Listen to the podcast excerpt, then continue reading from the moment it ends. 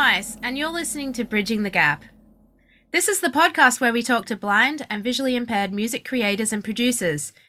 This podcast is for everyone, whether you're part of the visually impaired and blind community, or you're simply curious about how visually impaired and blind music and sound creatives are using technology. This podcast is also available with closed captions on YouTube. Today's theme is the music industry, and we're joined by Jason Dasent, Kevin Kern, and Joey Stuckey. Thanks all for joining me. I was hoping that each of you would introduce yourselves. Kevin Kern, can we start with you, please? I'm Kevin Kern. I am a new age pianist, composer, recording artist. My visual situation is I am legally blind, as it's called in the United States, uh, which I like to say means I can see a little bit of everything and never all of anything. Uh, I can see color, form, movement, but not in depth with restricted visual fields. It's like uh, for people who are visual, imagine a scene shot with gauze over the camera lens so that everything is shot fuzzy and out of focus. That sounds a lot like my blind eye, actually. When I describe it, I describe it as if you close your eye and then can open it up just the tiniest amount, that's the visual amount that it looks like. Joey Stuckey, you're also joining us today. Thanks so much. I want to say first, I'm a big fan of Kevin. I had no idea that you were part of the blind community, but I have been listening to your music since I was a teenager. I am a big fan, sir.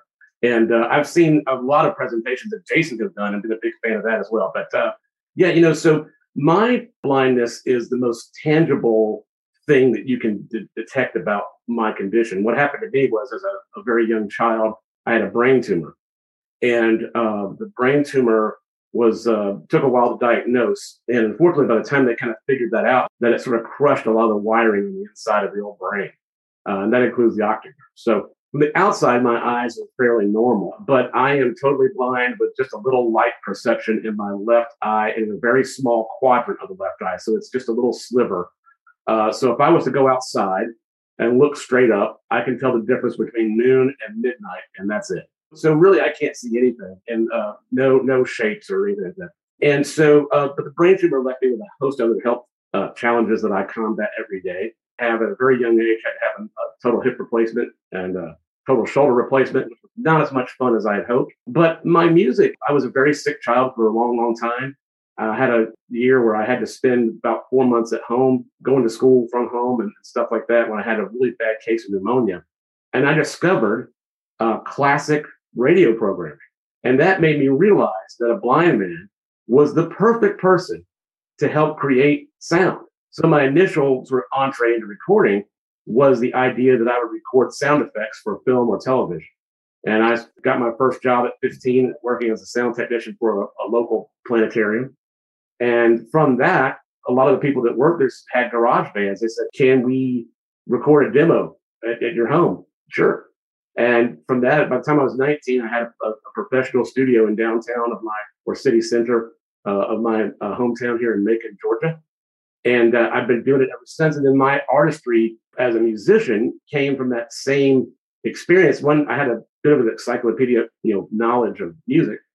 And um, one day a band came in to record a demo. You know, I said, "Gosh, that's a that's a great song," and I don't know it, which is surprising to me. I know you know a lot of music.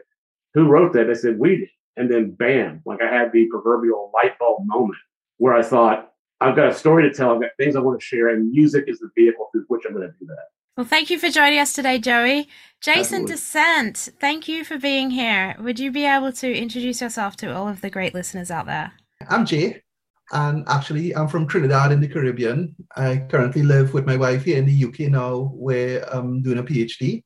I'm a music producer at heart. So I've been working for many years in the industry in everything from production of recording artists to work in the advertising industry. I also do a lot of work in film, pretty much everything in audio, everything audio and a bit of video as well. I'm also an audio engineer, so I do recording, mixing, and mastering. I also do a lot of live performing as well. And I'm an accessibility consultant. You know, that's um, in that role, I work with different manufacturers of music technology to make their equipment accessible with screen readers. So, like, you know, making audio interfaces and keyboards and software accessible so that's myself, along with other visually impaired music producers and engineers, can work independently. So, I was born blind. Um, I had a condition called dermoid cyst. I had two cornea transplants when I was a baby, and um, they worked for a while, for a few years, but the technology was in its infancy at that time. So, you know, um, I rejected the cornea transplants. So I'm actually totally blind now. We're here today to talk about the music industry. First of all, Kevin, I'm wondering if you have a meaning for the music industry. Like, what does the music industry mean to you? For me, the music industry means the recording industry. The recording industry has so changed. You know, when we were all coming up, you had to get a record deal and your song had to get on the radio. And that's what meant making it or not.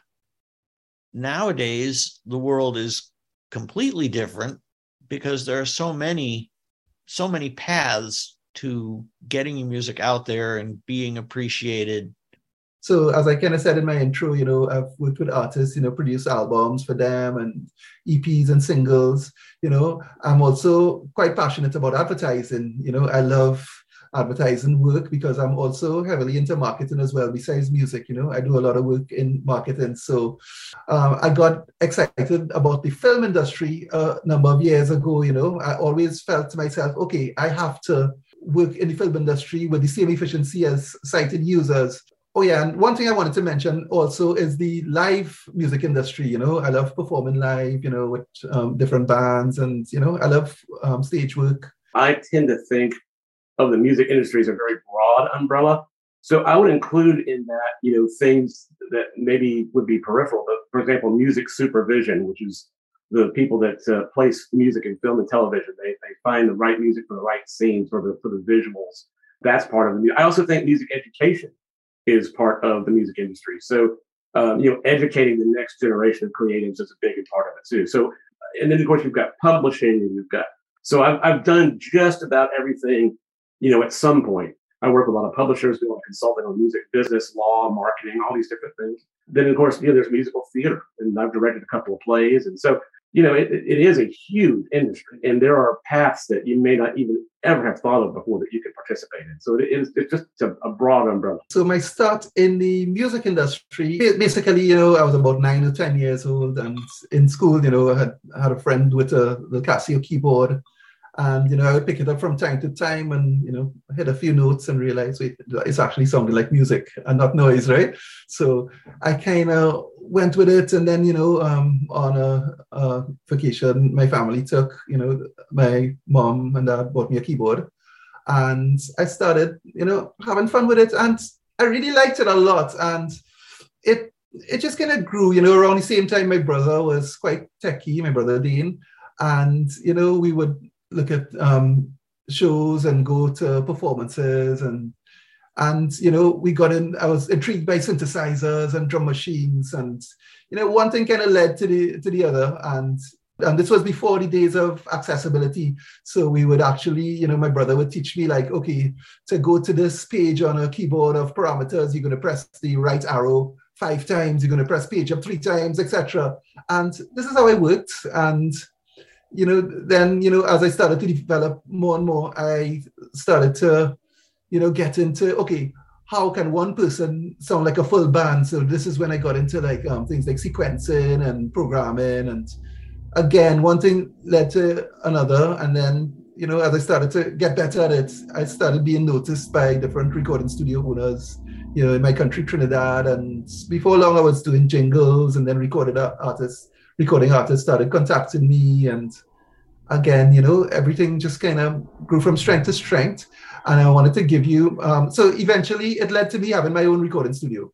By that time, I had developed a bit of a name, you know, um, throughout the industry in my country. So I had a pretty good clientele. The reason I'm saying I, I had it because I mean I'm just starting over in the UK now, and it's been going pretty well. But in Trinidad, I you know had developed a bit of a name, and you know it led to a clientele because I had worked in several studios in my country before I actually had my own. So by the time I did have my own, I um, had a, a kind of ready clientele who kind of moved with me and wanted to work with me. So I wanted to give you a little bit about the film side of it, right? So I've, i mean, I love movies, you know, I, I, love movies and everything, and I always felt I wanted to do film. Um, so I started doing short films, you know, the scores for short films, and I would have a staff of um, people who would come and do like all the ADR and you know all the visual part of film music, you know, like um, syncing audio and video and everything like that. And one day I had a deadline and my um, editor could not make it for some reason.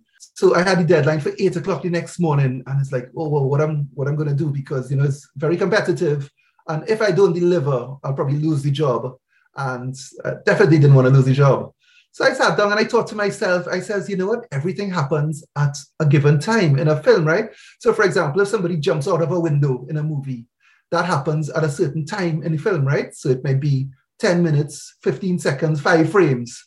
So I thought to myself, you know, if I had, you know, proper story storyboards from the director and I set up markers, you know, in my DAW, which is the digital audio workstation that I work in Pro Tools, if I had this information, I can do this myself, right? Because I can move to anywhere on the timeline and edit if I needed to drop a song effect in. I can move to 10 minutes, 15 seconds, five frames and do it.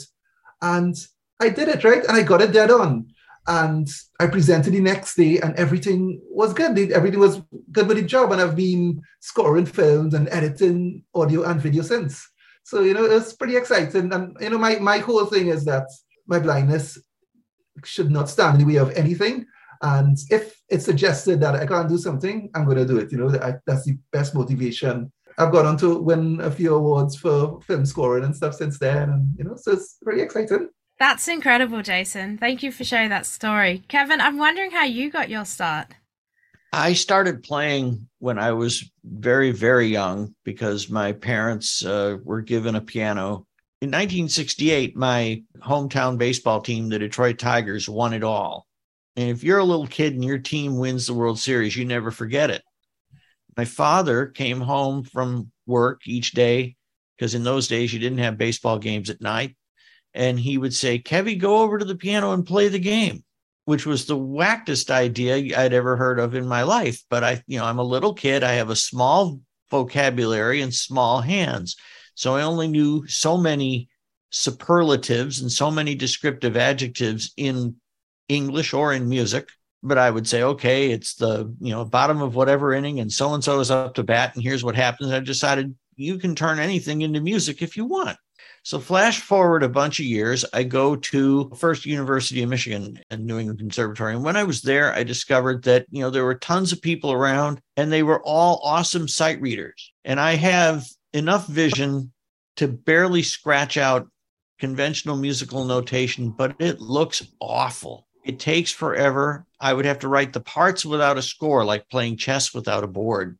Just keeping that organized was hell. When people played it back, it sounded awful because the notation was so sloppy looking that these great sight player sight reading players would be you know reduced to a fraction of themselves and that really stung. But i knew that what i wanted to be was a composer. I had been a jazz musician all my life because jazz is an improvisatory art and you can create large things over small forms with small ensembles and all that. But eventually when i saw my first personal computer in like 1981 and i saw it draw and fill in a circle well, what else can you draw and fill in? If you can draw and fill in a circle, you can draw and fill in a note head. If that's possible, we're on our way, guys. Well, I knew some people who worked for IBM, and I said, "Have you thought of making a music a music notation program for your new personal computer?" Oh, there's no money in it. Okay. So time passed, and we all know what happened to that. So eventually, I used my first IBM computer with a focusable telescopic lens. There was no no speech yet and a monochrome display, and I could write my own notation. And it was a miracle. And it's like a drug. The more you want, the more you need. And so more and more and more and more. And eventually I became a beta tester for the first working version of Sibelius that David Pinto had developed. You know, now I'm still a, a beta tester for things, and uh, my heart and soul is about being able to write music down and hear other people play it back. I'm so impressed that Sibelius had you on board from the beginning because quite often, as we're all aware, accessibility is an afterthought, and that makes it really much more difficult for these technologies to become usable. It was an afterthought that the first version of Sibelius was made accessible aftermarket by a guy who wrote a bunch of uh, auxiliary code for a solution that you would buy on top of it. And he wrote magnificent documentation. Then eventually uh, the program evolved and he got out of the, the code writing business. And then when Avid Technologies acquired Sibelius, I used to go to the NAMM show, the, the National Association of Music Merchants. And I went to the Avid guys and say, there used to be a solution and we used to do this and one thing and another. And I got myself back into it. Then uh, another guy named Chi Kim came in and he said, you know, I'm a music technology guy at Berklee, and here's a tremendous music education marketing opportunity for you if you, you know, we get a grant proposal together and get somebody to really make this thing accessible from the ground up to the extent possible. And he, you know, now he's carrying the ball and doing a marvelous job. Once you were involved with improving accessibility of Sibelius, did that software then help you get into new territories of your career? Absolutely. In fact, it, it's been the, the heart and soul of it. You know, now a lot of my music uh, that I've recorded is available as solo piano arrangements that you can download and play yourself. If you go to a, a website called musicnotes.com and look for Kevin Kern, you'll find, uh, I think there's like 60 or 80 or so, I forget how many of my original pieces that you can uh, you can buy the sheet music to and you know put them up on your piano and go. That's fantastic. As Kevin, you know, rightly says, it always has been an afterthought for accessibility. And one of the things that I've really been working with a lot of uh, music manufacturers, because I have uh, enough of a career, and enough of a profile, and, and enough uh, uh, you know people seeing me work, they find it of value uh, for me to have their their products at, at a reduced cost or some sort of some sort of cooperative effort. And I've been saying to them, you know, all these years, like, we need to make this this product so amazing. We need to make it accessible. We need to make it accessible. And a lot of the sort of um, pushback, for lack of a better word, is well, you know, we really can't afford to make it accessible, and there's research and development, all this sort of thing. You were a sponsored artist because of your artistry Right. and not necessarily brought on board as a consultant. And then you're telling them to make it more accessible. That's right. Amazing. And, and they weren't necessarily open to hearing your comments. Well, not being open, maybe too strong a word, but what they expressed was concern about money, which at the end of the day, you know, you're in the business of, of making a living. And, and I think the concern is can we afford to make things accessible because it's such a small market share? My standard spiel is something like this. Let's just throw out of the window that it's the right thing to do. Okay, so we're, we're just going to take that off the table. It's the right thing to do. Uh, but there is a market for it. Yes, it is a smaller market than than what you're what you're trying to achieve with your product, perhaps. But it's good PR. I know that I personally feel better about giving my money to a company that does other good things besides make something I want to buy. Where the rubber meets the road is that when you it takes about two years to bring a product to market, and then you start working on the next iteration of the product. And so if you retrofit accessibility, by the time you make version number two accessible, version number three has just hit the market. And so what I've been trying to explain is I'm a small business owner. I get it. You have limited funds, you have limited time. But if we plan the accessibility from the ground up and make it part of the architecture of the product, then it's not going to be as costly to do it. And in addition to that, forget about version two that's out now. Let's talk about version three that's coming out in the next two years.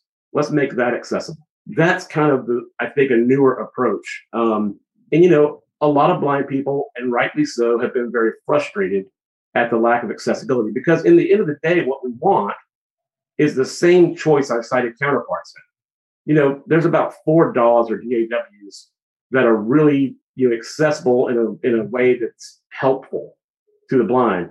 Whereas the sighted user has about the choice of maybe 20. And so we want to just have that same choice. You don't want to be forced into one product or another because that's the only choice you got. Interestingly, I believe in using everything to your advantage, whether it's good or bad, you use it to your advantage. So as it happens, when I first got into business, the computer was not an integral part of existence like it is now. You know, I started playing when I was about 15, uh, 16 years old, something like that.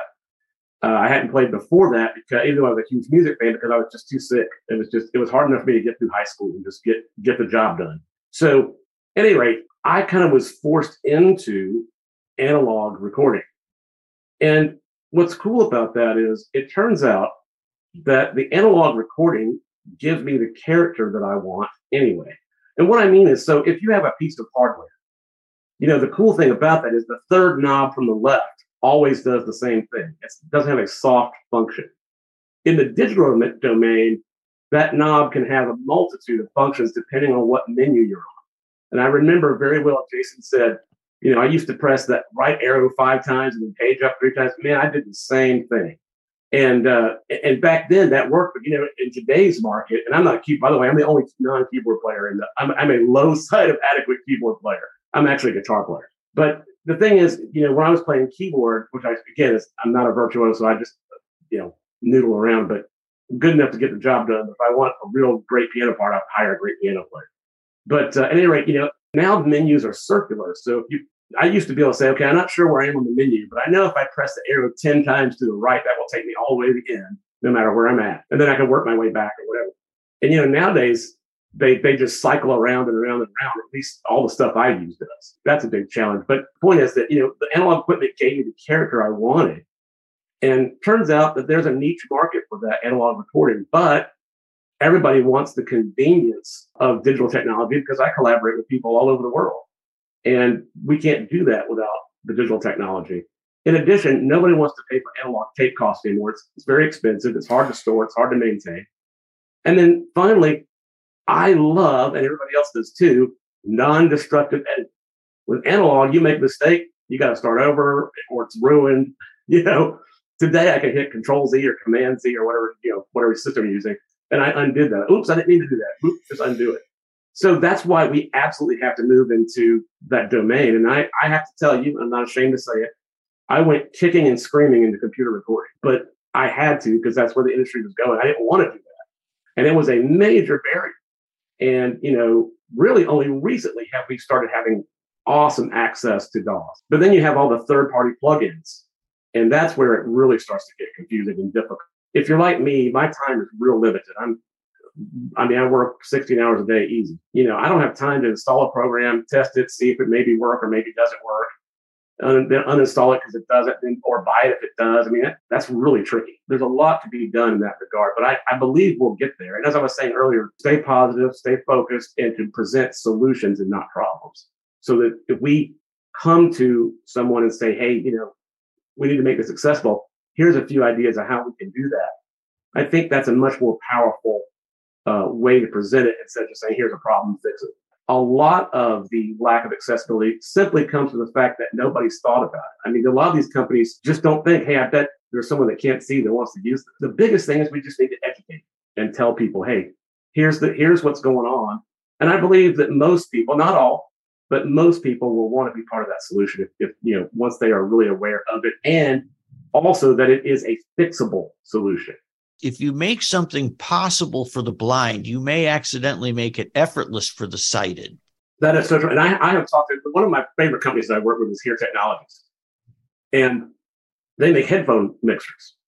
And they have big rubber knobs and they have very tangible arrows on those rubber knobs that, you know, you can you can figure out, okay, that, that arrow's at 12 o'clock, that arrow's at two o'clock, whatever they did that for the sighted. They said, "Oh, we made it easy so that people could just reach down and not have to look away from their chart or whatever they were looking at, sheet music or whatever."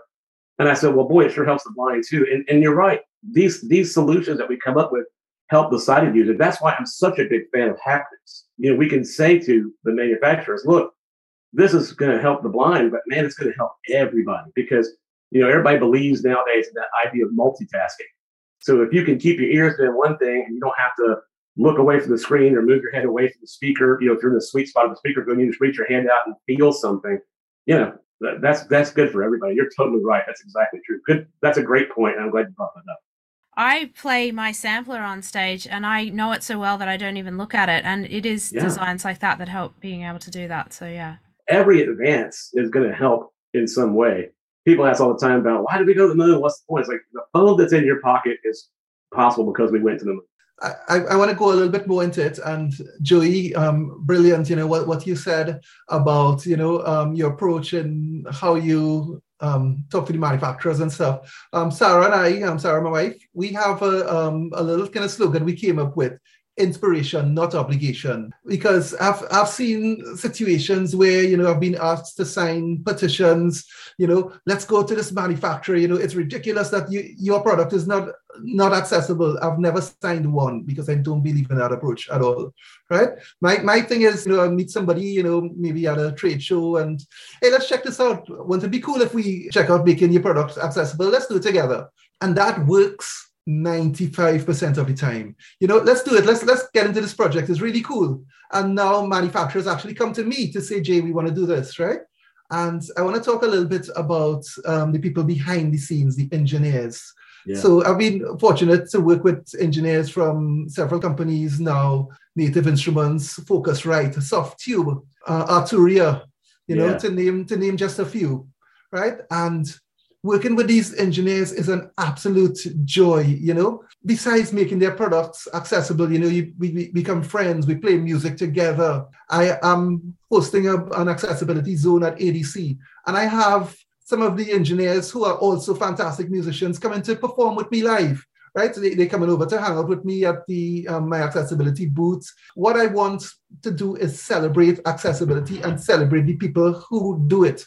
I have this engineer who loves to email me at seven o'clock in the morning. Jay, I thought about this. So I'll give you an interesting one. So one thing that have that has been a bit challenging for us, you know, in terms of accessibility is metering. You know, um, I'm sure Kevin and Joey will be familiar. So yes, we can perform um, all the actions and everything, um, recording quantizing and everything, but being able to read meters, you know, we rely on our ears a lot, which I think you should do, and we should never lose that skill.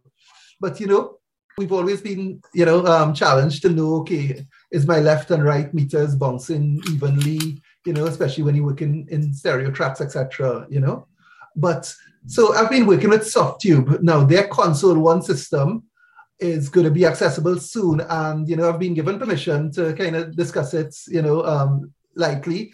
But um, they have done, you know, I'll say we because I'm privileged and honored to be a part of that team, you know, working on it. And it's the ultimate, it's the next level up in mixing it. It's 10 steps up from what we currently have available to us now. So Kevin and Joey and everyone else um, look for the Softube Console 1 accessibility coming out really soon. And we have been able to do a lot of cool stuff with the meters. So we can now do things like read um, input and output meters and real-time gain reduction meters. Um, well, of course, we've been able to read peak meters for a while, but now, but so that's also included. But then we can do things like monitor a drum kit or something. We could have the meters being monitored in real time every every few seconds, and so you know we can read all the different meters. So we, um, pardon the pun, but we no longer blind to what's going on visually on screen, and it's just awesome. And this engineer that I'm working with at Softube, this guy, you know, we may be talking about something, you know, we may be on a Zoom call, and I get an email in 15 minutes. Jay, I figured it out. Um, let's do it. I'm sending you a new build, right? And these are the people, you know, and I've worked with fantastic people from Focusrite. And these people, you know, once you get into it with them, they just want to go and they won't stop until this thing is perfect. You know, um, just following on from what Joey and Kevin says, you know, once these people are inspired, they want to do it. I mean, Sarah and I were actually showing some engineers from Arturia, you know, what we did now, we also write, you know, a lot of macros. Sarah and I, we write macros and scripts for programs that are not accessible, basically building our own accessibility into it for our own use. You know, we've been able to share some of it and sell some of our macros. But we showed Arturia, you know, some stuff we've been that we were doing. And I got an email from one of the engineers. He said, Jay, you know, another engineer myself, you know, doing our Christmas break, you know, we wanted to look into accessibility. And we did this and we want to, you know, and we got the okay from our company. So let's do it. Let's make it happen. And within six months, we released um, accessible products, the KeyLab, the um, KeyLab and the Analog Lab software. And since then, they have just been going, you know, with JUCE, um, the platform JUCE becoming accessible. They just go in, and these guys want to stop at nothing. So the glass is two thirds full. It's not half full, it's two thirds full. And almost weekly, I get calls from different manufacturers. They want to hire Sarah and me as consultants. And the reason they, they hire Sarah and me is because they hire Sarah as a sighted bridge, right? Meaning that she's sighted and she can think like a sighted person, but she can also think like a blind person. So if something is not obvious to be because it's an icon on the screen, Sarah could say, hey, this needs to be accessible. All right, we need to label this like this, you know, um, kind of thing. So they hire both of us as a team. So, you know, to give them like the maximum feedback to be able to make their products accessible because sometimes we may not know that something exists and it's possible because we're not seeing it on screen, but she can see it and say, okay, this needs to be addressed. You know, another thing that's important too is, you know, when the manufacturers work with us, visually impaired people, they can get the verbal feedback, they can get the verbal feedback right. So, for example, some people in their excitement about making something accessible, you know, first of all, they think that okay, it needs to speak slow, right? Because somehow some people think, okay, something needs to be speaking quite slowly to be accessible, right? I've seen like microwaves and things uh, made, and the speech is horrible, right? It talks like it, it talks like you have selected one minute, right? That's what we need. So working with people like us now, we can say, okay, so for example, if something needs needs to say something like quantize but know something, right? They may think that they need to describe it in a lot more detail, and that's fine. My thing is, okay, put it in a help tag, but all I need to hear is quantize checked, quantize unchecked, right? If I want, I can execute a keyboard command to bring up the help tag and learn more about it. But, you know, as we learn to do it, I'll give you one more example. I know I'm talking a lot, but I'll give you one more example. Again, going back to Softube.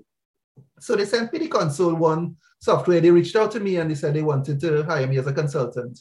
And they sent me the software. It arrived on a Monday. And by the Thursday, they sent me a build of the software that was token, that was accessible, right? So a few days later, you know, I was invited to meet the team via Zoom. And I must say that the initial build was brilliant. So Sarah and I, we had a little joke among ourselves. Sarah said, but Jay, they don't need us, right? They're doing this thing perfectly. So I spoke to the engineer, and of course, I congratulated them on uh, what they've done. And that's supposed to be an that was the initial draft, right? That was the first beta, whatever. The first alpha, because I was the only person checking it out at that time. And this thing was brilliant, and this thing was speaking the way that I wanted it to speak. So I asked the guy, the head engineer, I said, "Tell me something. Obviously, you have experience with accessibility," and he said, "No." Right? So I said, "Well, how did you do this?" And he said, "You know, I, you know, I was present at one of your presentations and I saw you on stage and I saw what seemed to be important to you. So I just used that as a guide. And this guy, if that's not a genius, I mean, this guy is probably one of the three most intelligent people I've ever met in my life. You know, and since then we've been working together and working with this guy is just an absolute joy. And you know, this is what these engineers are bringing to the table on a daily basis. You know, once they get the go ahead from their companies, some of them, even if they don't go get the go ahead, you know, they develop it anyway because they're passionate about it, and then they get the go ahead from the companies. And this is what I've been experiencing. Brilliant. That's brilliant. I'm so glad you highlighted the engineers, and, and you're right. I mean, they're problem solvers by nature. Yeah, this discussion has just been so inspiring. So thank you all. The final question was what advice would you give to a visually impaired or blind creative hoping to develop a career in the music industry? Uh, I guess real short, I just say it's so much better than it was when we were kids. And if you keep going, each successive generation will do more and get more and accomplish more. And it's just it's just a road that can only go forward if you, you know, if you have determination. I want to say to visually impaired people, both newcomers and seasoned professionals, manage your frustration in how you deal with things that aren't accessible right? Again, I'm going to refer to these petitions. Some people could, you know, actually scare people away. They can turn people off, right? Be positive about it, you know. And I know I get frustrated too. Sometimes I'm trying to find a button that just says okay, and that's stopping me from moving to the next step with a piece of software. And I get really frustrated, but I have to manage that frustration. You know, I can't, I'm not going to take that to the manufacturers and say, oh, I couldn't find the okay button. Shame on you. I'm going to say, hey, it was cool. I'll probably make a joke about not being able to find the OK button. And, you know, as like my friend Arvid in Softube, you know, when I tell him I can't find that OK button, he say, oh, really? And then he emailed me in five minutes or 15 minutes to say, Jay, I figured it out. Now you can access the OK button. So manage your frustration in dealing with manufacturers and retailers and, you know, educators be positive. Even if sometimes you don't feel positive because something might be frustrating you, don't take it out there, right? Um, I don't think anybody is going to be inspired by um, negativity at all. I'm certainly not. If you tell me I have to do something, I'm probably not going to do it. If you say to me, Jay, let's do this. It might be cool if we can check this out together. I'm there.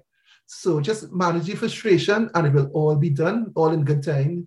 Um, require some patience right? Because, you know, again, in dealing with the software manufacturers, I know what it is. Something works today and then it doesn't work tomorrow because something we did may stop something from working. So we need to get it right. And we need to work together till we get everything right, you know? So patience is a virtue.